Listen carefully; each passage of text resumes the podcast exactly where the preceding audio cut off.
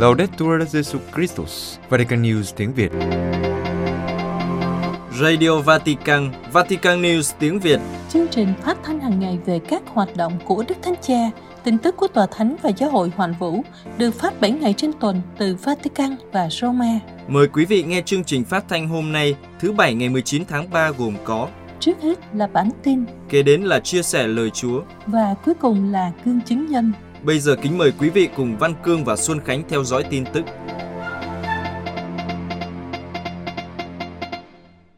Đức Thánh Cha Francisco gửi sứ điệp video tới Đại hội Giáo dục Tôn giáo của Tổng giáo phận Los Angeles. Vatican trong sứ điệp video gửi tới Đại hội Giáo dục Tôn giáo của Tổng giáo phận Los Angeles nhân dịp năm Thánh kỷ niệm 250 năm đón nhận tin mừng, Đức Thánh Cha mời gọi các tín hữu mang niềm hy vọng của Chúa cho toàn thế giới, không bằng lời nói hoa mỹ, nhưng với những hành động cụ thể.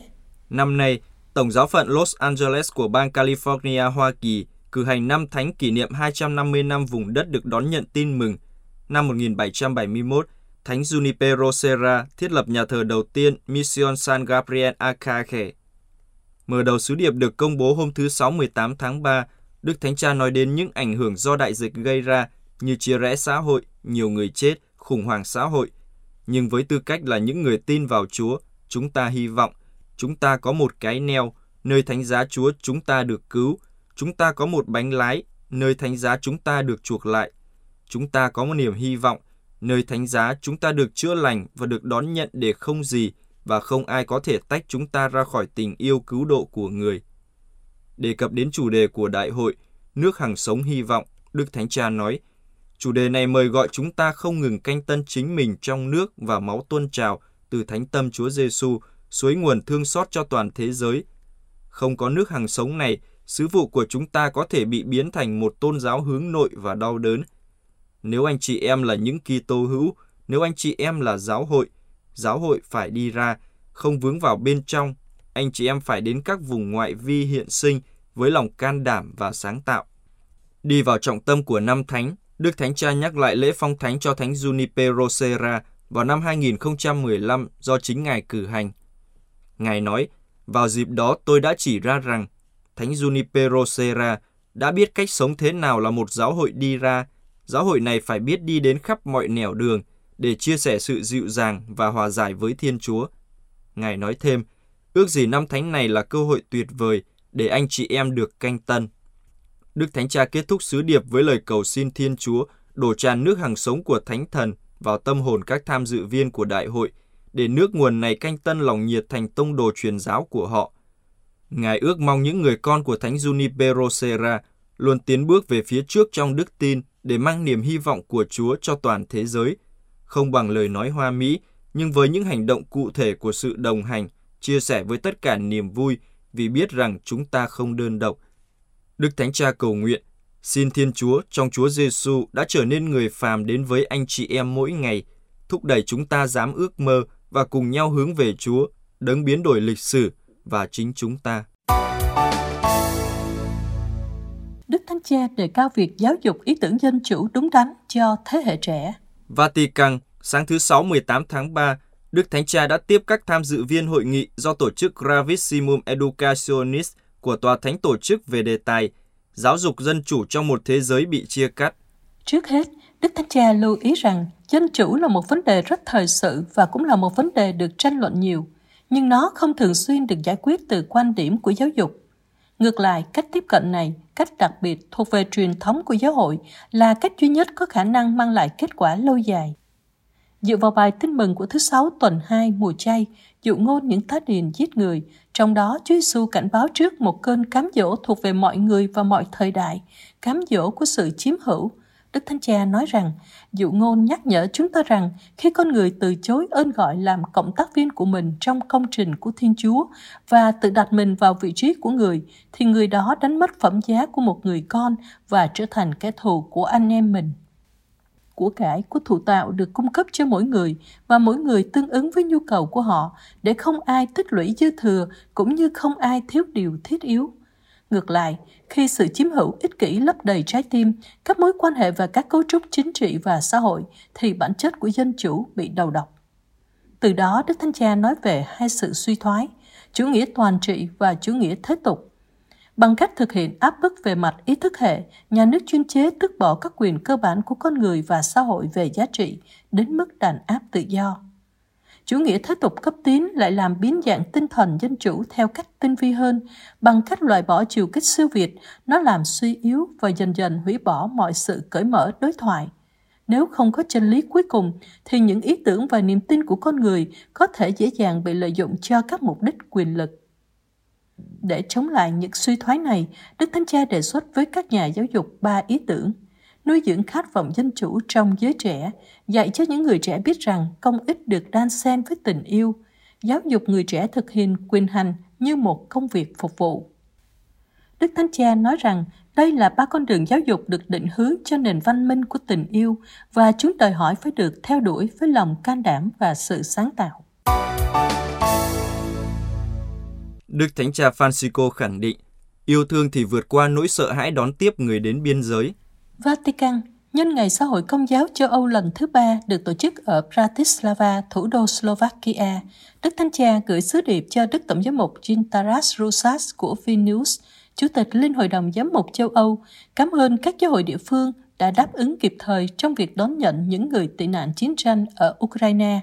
Và nhấn mạnh ai yêu thương thì vượt qua nỗi sợ hãi và hoài nghi đối với những người đến biên giới để tìm một cuộc sống tốt đẹp hơn. Ngày xã hội công giáo châu Âu được tổ chức bởi Liên hội đồng giám mục châu Âu, Ủy ban các hội đồng giám mục của Liên minh châu Âu và Hội đồng giám mục Slovakia diễn ra từ ngày 17 đến 20 tháng 3 năm 2022 với mục đích để chỉ ra rằng các Kitô hữu đang sống ở châu Âu làm việc cho một tương lai liên đới. Trong sứ điệp gửi đến sự kiện này, trước hết Đức Thánh Cha nói đến thảm trạng đang diễn ra giữa lòng châu Âu làm cho mọi người sừng sốt vì không ai nghĩ mình sẽ nhìn thấy những cảnh gợi nhớ những cuộc xung đột chiến tranh lớn của thế kỷ trước. Một lần nữa, nhân loại bị đe dọa bởi sự lạm dụng xấu xa của quyền lực và lợi ích đảng phái, khiến những người không có khả năng tự vệ phải chịu mọi hình thức bạo lực tàn bạo. Ở điểm này, Đức Thánh Cha cảm ơn các hội đồng giám mục đã đưa ra những đáp ứng nhanh chóng và đồng thuận trong việc giúp đỡ dân chúng. Ngài nói, chúng ta đừng mệt mỏi vì điều này và không ngừng khẩn cầu sự bình an của Chúa Chúng ta tiếp tục cầu nguyện để những người nắm giữ vận mệnh của các quốc gia tiếp tục nỗ lực làm mọi cách để chấm dứt chiến tranh và mở ra một cuộc đối thoại xây dựng, chấm dứt thảm kịch nhân đạo đang xảy ra. Theo Đức Thánh Cha, ngày nay hơn bao giờ hết, việc xét lại phong cách và hiệu quả của các nhà chính trị là cấp thiết. Trước những thay đổi mà chúng ta đang chứng kiến ở cấp độ quốc tế, nhiệm vụ của chúng ta là tạo ra khả năng phát triển cho một cộng đồng thế giới có khả năng thực hiện tình huynh đệ bắt đầu từ các dân tộc và quốc gia. Đức Thánh Cha nhấn mạnh thêm là Kitô hữu và công dân châu Âu, chúng ta được kêu gọi can đảm thực hiện những gì vị sáng lập châu Âu Achille de Gasperi đã nói. Vì công ích của quê hương châu Âu chúng ta, đúng vậy, châu Âu và các quốc gia tạo nên châu Âu không được đối nghịch với nhau và xây dựng tương lai không có nghĩa là đồng nhất hóa, nhưng liên kết trong sự tôn trọng những khác biệt.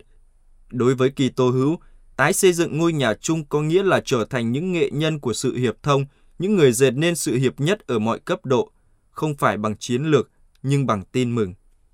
Đề cập đến logo của Ngày Xã hội Công giáo châu Âu lần thứ ba, hình thánh Martino cắt áo choàng cho người nghèo, Đức Thánh Cha nói, hình ảnh này nhắc nhở chúng ta rằng tình yêu là sự gần gũi cụ thể, chia sẻ, quan tâm đến những người khác.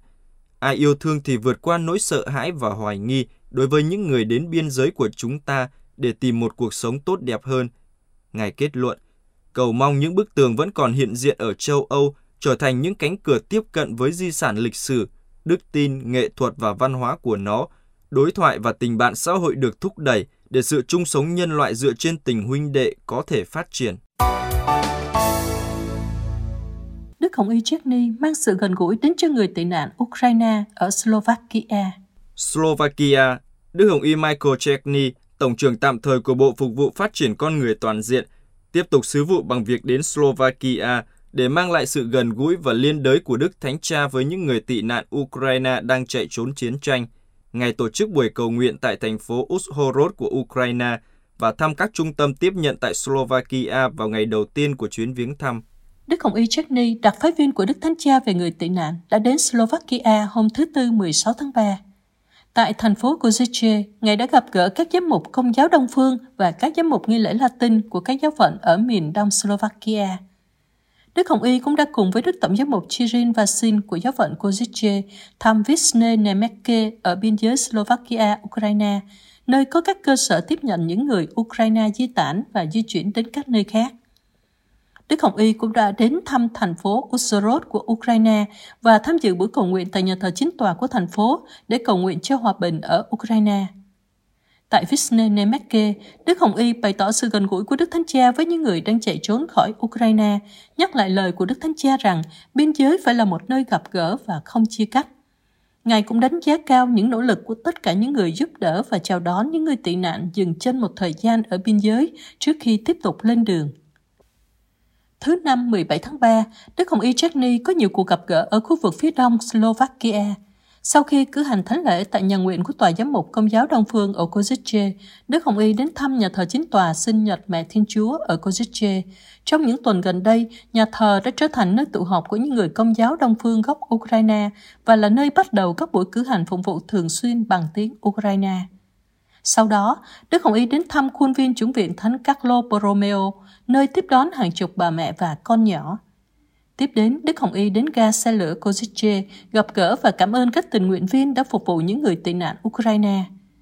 Điểm đến kế tiếp của Đức Hồng Y là khuôn viên đa thể thao Chevena Hivetna, nơi thành phố Kozice thiết lập điểm nóng để giúp đỡ những người tị nạn. Chương trình sáng thứ năm từng tiếp tục với cuộc gặp gỡ đại diện của thành phố Kozice và các thành phố tự trị Kozice và Resov tại Tòa Tổng giám mục Công giáo Latin. Đức Hồng Y nhắc lại với tất cả những người hiện diện về bốn điểm của Đức Thánh Cha Francisco để dựa vào đó hỗ trợ người di cư và người tị nạn, tiếp nhận, bảo vệ, thúc đẩy và hội nhập.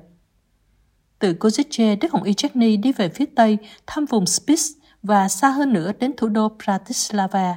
Ở thủ đô vào lúc 8 giờ sáng thứ Sáu 18 tháng 3, Đức Hồng Y giảng trong thánh lễ được cử hành tại nhà thờ Thánh Gioan Chúa Ba Ngôi nhân cuộc gặp gỡ lần thứ ba của Ngày Xã hội Công giáo châu Âu. Đức Hồng Y Tác Lê khẳng định không có loại vũ khí nào có thể giết chết hy vọng. Vatican trả lời phỏng vấn của Vatican News hôm thứ Sáu 18 tháng 3 về chiến tranh ở Ukraine, Đức Hồng Y Luis Antonio Tagle, Tổng trưởng Bộ loan báo tin mừng cho các dân tộc, Chủ tịch Caritas Quốc tế, ca ngợi tình liên đới tuyệt vời ở châu Âu, đồng thời nhấn mạnh không có loại vũ khí nào có thể giết chết niềm hy vọng.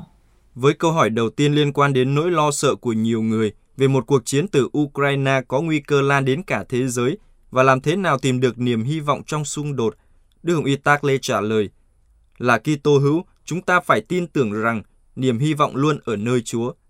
Hiện nay, chúng ta đã thấy những dấu hiệu của hy vọng này. Không một khẩu súng nào có thể giết chết niềm hy vọng, có rất nhiều chứng tá về điều này. Trong cuộc phỏng vấn, Đức Hồng Y Tổng trưởng bày tỏ nỗi buồn và cảm thấy bối rối khi nhìn thấy những hình ảnh của cuộc chiến, vì Ngài cho rằng nhân loại chưa học được bài học lịch sử. Vào trong vai trò là Chủ tịch Caritas quốc tế, Ngài nhấn mạnh rằng cách đây 70 năm khi được thành lập cũng như tại Ukraine hiện nay, trong các cuộc chiến tranh với sứ vụ của mình, Caritas nhắc nhở thế giới rằng chiến tranh không phải là vấn đề quân sự, chính trị, nhưng trước hết là vấn đề con người. Chủ tịch Caritas quốc tế bày tỏ lòng biết ơn đối với chứng tá của người dân Ukraine và các nước láng giềng và cả các quốc gia ở xa khu vực về những hỗ trợ. Ngài nói, bài học cho tôi là trong sa mạc bạo lực, con người có khả năng trở nên tốt. Bài học cho tôi là ngay cả trong một tình huống tồi tệ như chiến tranh, một nhân loại tốt hơn vẫn có thể xuất hiện. Nhưng thách đố vẫn nằm trong việc đào tạo con tim và tâm trí. Xung đột chúng bắt đầu như thế nào? Ở trái tim, ở quyết định của con người. Bài học nằm ở cách các gia đình giáo dục cho con cái các giá trị tôn trọng người khác, lắng nghe, nhân ái, lựa chọn con đường công lý, đối thoại thay vì trả thù bạo lực. Giới thiệu tập sách mới trong tác phẩm hoàn chỉnh của Đức Nguyên Giáo hoàng Biển Đức 16. Roma, ngày 16 tháng 3 vừa qua, tại Đại học Giáo hoàng Gregoriana của dòng tên ở Roma, đã có buổi giới thiệu tập cuối cùng trong tác phẩm hoàn chỉnh của Joseph Ratzinger, Đức Nguyên Giáo hoàng Biển Đức 16. Tác phẩm có tựa đề Giáo hội một dấu chỉ giữa các dân tộc do nhà xuất bản Vatican phát hành. Buổi giới thiệu nhằm khuyến khích giới học thuật suy tư về các bản văn của Đức Nguyên Giáo Hoàng trước khi Ngài được bầu làm người kế vị Thánh Phêrô. Cha Federico Lombardi, Chủ tịch Quỹ Ratzinger Biển Đức 16 nhận định, thật hữu ích khi đọc lại Ratzinger cũng bởi vì nhiều chủ đề được nói đến mang tính thời sự cao. Cha phân tích, trong số các chủ đề được đề cập đến trong bộ sách, tập hợp hơn 40 bản văn thuộc các thể loại khác nhau, được viết trong khoảng thời gian 50 năm và được sắp xếp không theo trình tự thời gian nhưng theo hệ thống. Các đặc sủng và các phong trào trong giáo hội, hiệp thông, tính tập thể và tính hiệp hành, quyền tối thượng của Thánh Phêrô và sự hiệp nhất của giáo hội, giáo hội của các thánh và giáo hội của các tội nhân, tội lỗi của và trong giáo hội – tội lỗi như cả ân sủng cứu chúng ta khỏi tuyệt vọng, như Đức Nguyên Giáo Hoàng đã làm chứng cho chúng ta thấy vài tuần trước đây trong lá thư mới nhất của Ngài. Cha Lombardi nhấn mạnh, đây là những chủ đề ngay lập tức thu hút sự chú ý của tôi và mỗi người chúng ta chắc chắn sẽ có một kinh nghiệm tương tự khi mở cuốn sách này. Chủ tịch quỹ Ratzinger nhận xét về bộ sách được giới thiệu tại Đại học Giáo hoàng Gregoriana. Đây là một cuốn sách cũng tiết lộ kinh nghiệm nghiên cứu và các cuộc tranh luận khác nhau đã diễn ra trong nhiều thập kỷ qua. Ví dụ như cuộc thảo luận nổi tiếng giữa Ratzinger và Casper về giáo hội địa phương và giáo hội hoàn vũ. Tóm lại, mặc dù mang tính hệ thống, nhưng nó là một cuốn sách sống động. Nhưng đồng thời nó cũng có giá trị lâu dài. Hơn 50 năm trước, cùng với Đức Hồng Y Ladaria, chúng tôi là sinh viên thần học ở Frankfurt St. Georgen và các giáo sư dòng tên giỏi của chúng tôi đã cho chúng tôi nghiên cứu các tài liệu về môn giáo hội học do Ratzinger dạy ở Tübingen không lâu trước đó.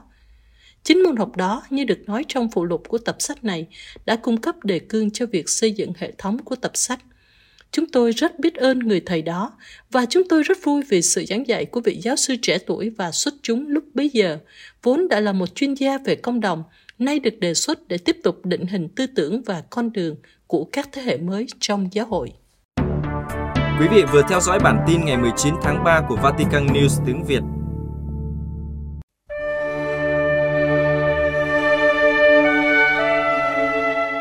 Vatican News tiếng Việt Chuyên mục Chia sẻ lời Chúa Linh mục Du Xe Trần Xí Nghị dòng tên Chia sẻ lời Chúa Chủ nhật thứ ba mùa chay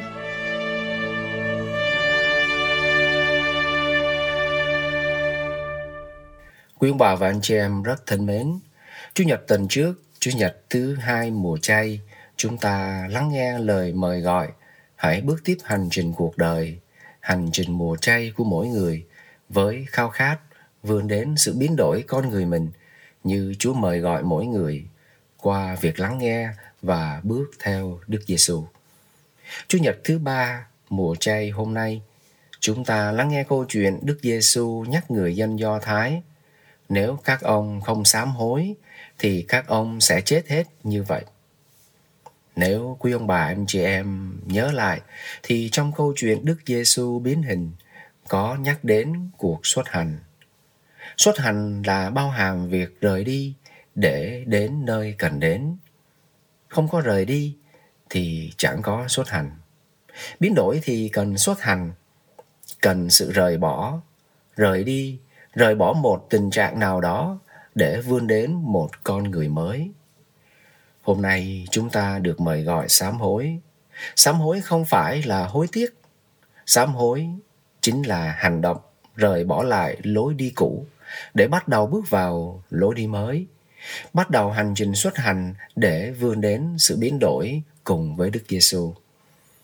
Trong bài tin mừng hôm nay, Đức Giêsu đã hai lần nhắc người Do Thái các ông đừng tưởng vì thế điều đầu tiên của việc sám hối đó chính là thay đổi lối suy nghĩ của bản thân mình hãy thay đổi lối suy nghĩ của mình về người khác đức giêsu đã nói các ông đừng tưởng những người này họ tội lỗi hơn mọi người Galile khác.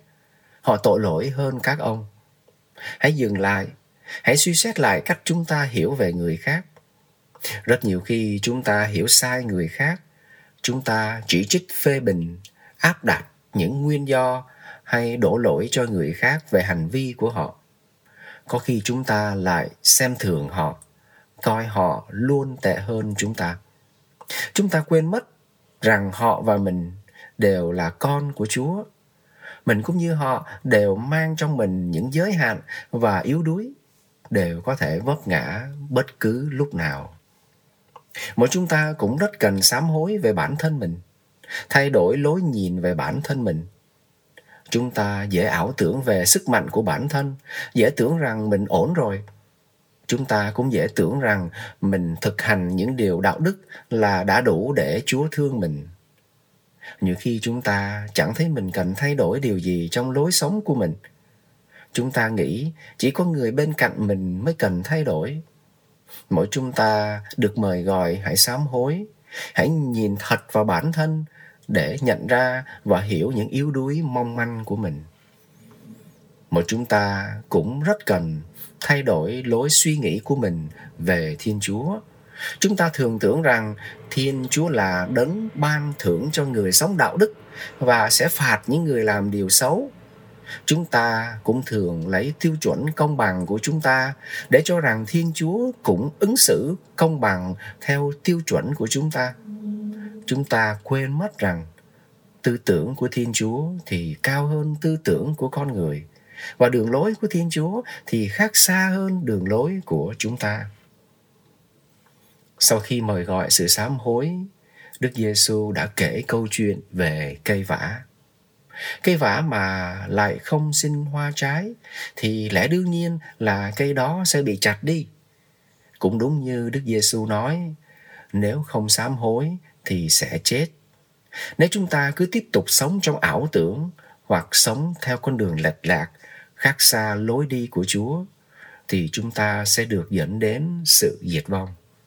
Vì thế, để có thể bước vào hành trình sám hối với thúc đẩy mạnh mẽ trong lòng chúng ta cần nghiêm túc nhìn lại lối đi hiện tại của mình. Để xem nếu cứ sống theo lối sống hiện tại, chúng ta sẽ được dẫn đến với chúa hay được dẫn đến sự tiêu vong? Nếu thấy hệ quả tiêu vong do lối sống hiện tại mang đến, hy vọng chúng ta có được cảm nhận chê ghét nó và có động lực rời bỏ nó để bắt đầu đi vào hành trình sám hối biến đổi cuộc sống mình. Đức Giêsu không dừng câu chuyện về cây vả ở lẽ thường tình của nó. Nhưng Ngài kể thêm về việc người chăm cây đã xin ông chủ kiên nhẫn cho cây vả thêm một cơ hội, chứ không chặt nó ngay. Xin ông cứ để nó lại, tôi sẽ chăm bón. May ra năm sau nó xin trái. Khi bước vào hành trình sám hối, chúng ta cần ý thức sâu xa, sám hối không phải là công việc tự sức mỗi người. Vì Thiên Chúa vẫn đang thao thức, Thiên Chúa vẫn đang lao tác làm việc để hướng dẫn, để trợ giúp mỗi chúng ta trên hành trình sám hối và biến đổi của mỗi người. Thiên Chúa không bao giờ bỏ rơi chúng ta trong lúc chúng ta đang sống trong tâm tối tội lỗi khi bước vào hành trình sám hối, chúng ta cũng rất cần ý thức sâu xa, thiên chúa không bao giờ ứng xử theo lẽ thường tình của con người, nhưng luôn bao dung, kiên nhẫn, chờ đợi con người sám hối, biến đổi để cuộc sống họ sinh hoa trái, là chính sự sống họ nhận được cho họ và cho người chung quanh. Hãy bắt đầu sám hối với niềm hy vọng đặt nơi thiên chúa và nơi bản thân mình. Quý ông bà anh chị em rất thân mến, chúng ta hãy cùng cầu nguyện xin Chúa cho mỗi người trong hành trình mùa chay này được tiếp tục hướng đến sự biến đổi con người và cuộc sống mình bắt đầu bằng việc sám hối theo lời mời gọi của Đức Giêsu. Sám hối bắt đầu từ việc thay đổi lối suy nghĩ của mình về người khác, về bản thân và về Thiên Chúa sám hối nhờ cảm nhận được hệ quả tiêu vong từ lối sống tâm tối tội lỗi của bản thân mình. Sám hối ngang qua việc cảm nhận đúng đắn rằng mình được yêu và không ỷ lại vào tình yêu của Thiên Chúa, nhưng biết hy vọng vào Thiên Chúa, biết khiêm tốn cộng tác với Chúa để có sức mạnh, hoán cải và biến đổi bản thân. Amen.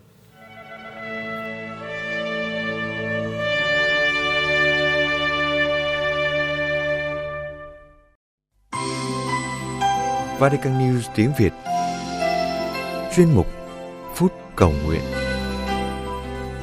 Lời chứng của nữ diễn viên Beatrice Fassi, tiếng Chúa nói trong tâm hồn.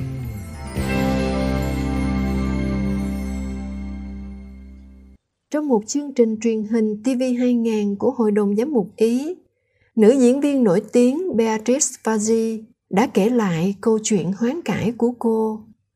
Mọi sự được bắt đầu cách tình cờ trong một nhà thờ ở Roma. Tại đó cô nghe được một tiếng nói nội tâm, tiếng Chúa, và tiếng nói này đã làm cuộc đời cô thay đổi. Đối với một ai đó, vào nhà thờ là một thực hành đạo đức bình thường, nhưng đối với Beatrice, ngày cô bước vào ngôi nhà thờ nằm trên đường Corso ở Roma là một cuộc gặp gỡ đặc biệt trong cuộc đời. Từ ngày đó, cuộc đời cô đã bước sang một trang mới. Trước đó cô xa rời đức tin.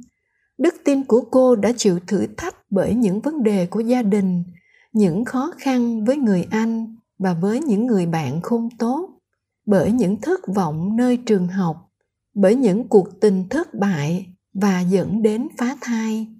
Chán nản cuộc sống đã dẫn cô đến với Phật giáo. Nữ diễn viên kể câu chuyện đời cô trong cuốn tự truyện Một trái tim mới. Cô viết, tôi cảm thấy run rẩy vào khoảnh khắc Thiên Chúa bước vào cuộc đời tôi. Hôm đó tôi đang đi trên đường Corso, chợt thấy một ngôi nhà thờ mở cửa, dường như đang mời gọi tôi bước vào. Tôi không hiểu tại sao tôi không thể cưỡng nổi. Rồi tôi quyết định bước vào chỉ đơn giản vì tôi cảm thấy mệt và muốn ngồi xuống bầu khí trong nhà thờ thật yên tĩnh tuyệt vời tôi có cảm giác như có một điều gì đó rất thiêng liêng đang xảy ra trong tôi tôi bắt đầu khóc và không hiểu tại sao mình lại có cảm xúc mạnh mẽ như vậy.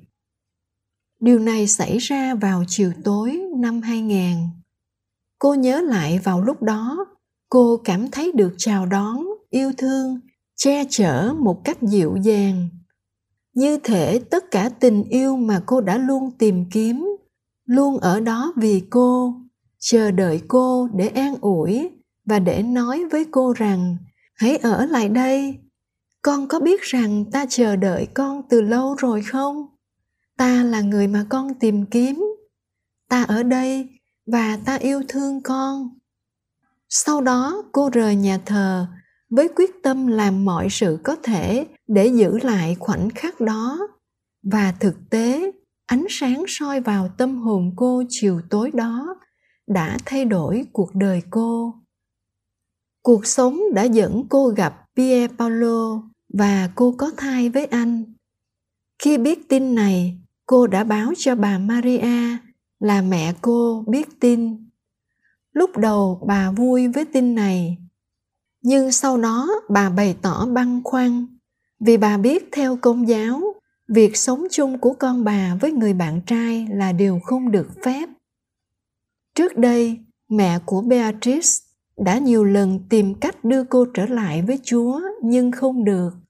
Nữ diễn viên kể lại, mẹ tôi thổ lộ với tôi rằng trong những năm đó, bà lo lắng cho tôi và không biết phải làm cách nào để giúp tôi. Khi thấy tôi đi sai đường và không hạnh phúc, bà bắt đầu cầu nguyện và phó thác tôi cho lòng thương xót chúa. Và với mong muốn lời cầu nguyện của mình được lắng nghe, bà đã lấy hình tôi dán vào mặt sâu của hình chúa thương xót. Nhìn lại tất cả những điều này, tôi nhận ra rằng chúa đã làm mọi cách để làm cho tôi quay trở lại với người chúa không bao giờ mỏi mệt với những lần tôi từ chối người một sự thúc đẩy mạnh mẽ khác giúp cô tiến gần với đức tin là cuộc gặp gỡ với cha Fabio Rossini, linh mục đặc trách về ơn gọi của giáo phận Roma và phụ trách chương trình giáo lý 10 điều răn.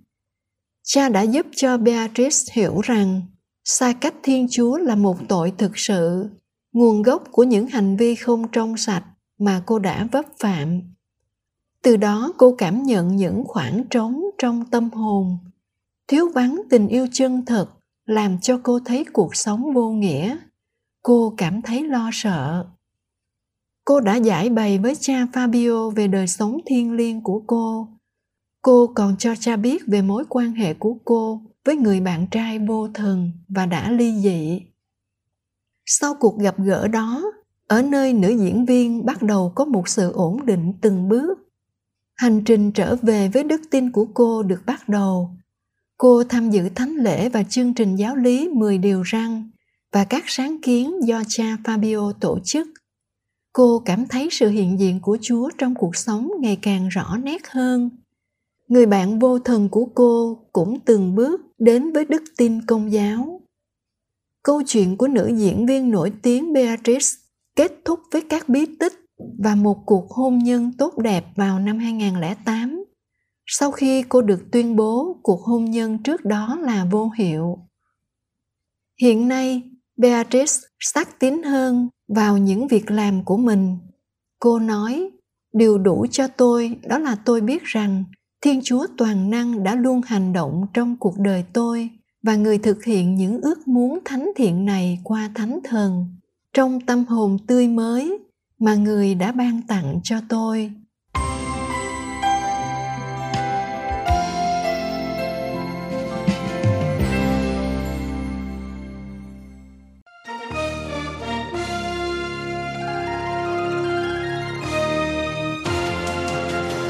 Cảm ơn quý vị đã chú ý lắng nghe chương trình Radio Vatican của Vatican News tiếng Việt. Xin Thiên Chúa chúc lành cho quý vị và toàn gia quyến. Laudetur Jesu Christus, ngợi khen Chúa Giêsu Kitô.